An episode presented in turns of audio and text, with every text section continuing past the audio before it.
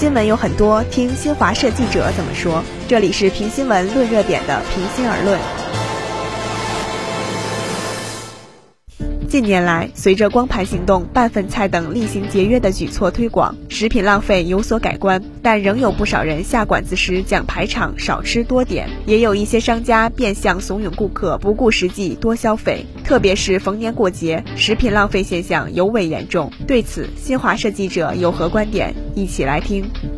好的，主持人，春节越来越近，二十五做豆腐，二十六去割肉，二十七攒云鸡，二十八把面发。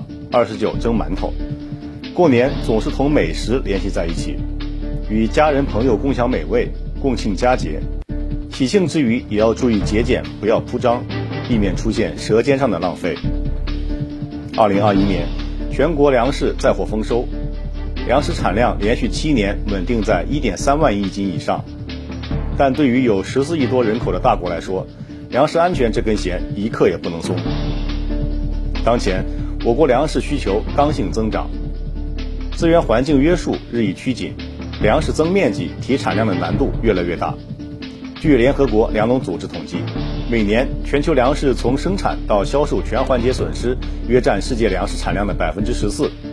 这个损失降低一个百分点，就相当于增产两千七百多万吨粮食，够七千万人吃一年。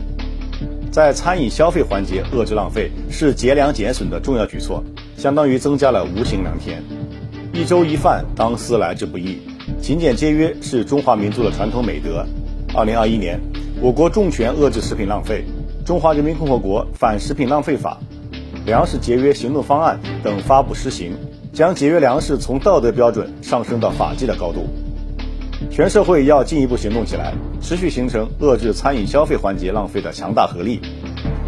各级政府要加强监督管理。采取切实有效举措，推进反食品浪费工作。餐饮企业要主动引导顾客按需点餐，提供小份菜、餐后打包等服务。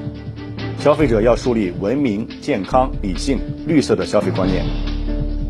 新春佳节之际，五湖四海的人们用美食欢庆一年的收获，迎接新春的祝福。这时也需共同努力，从自身做起，坚决遏制舌尖上的浪费。让节约粮食、反对浪费成为春节的新时尚。主持人。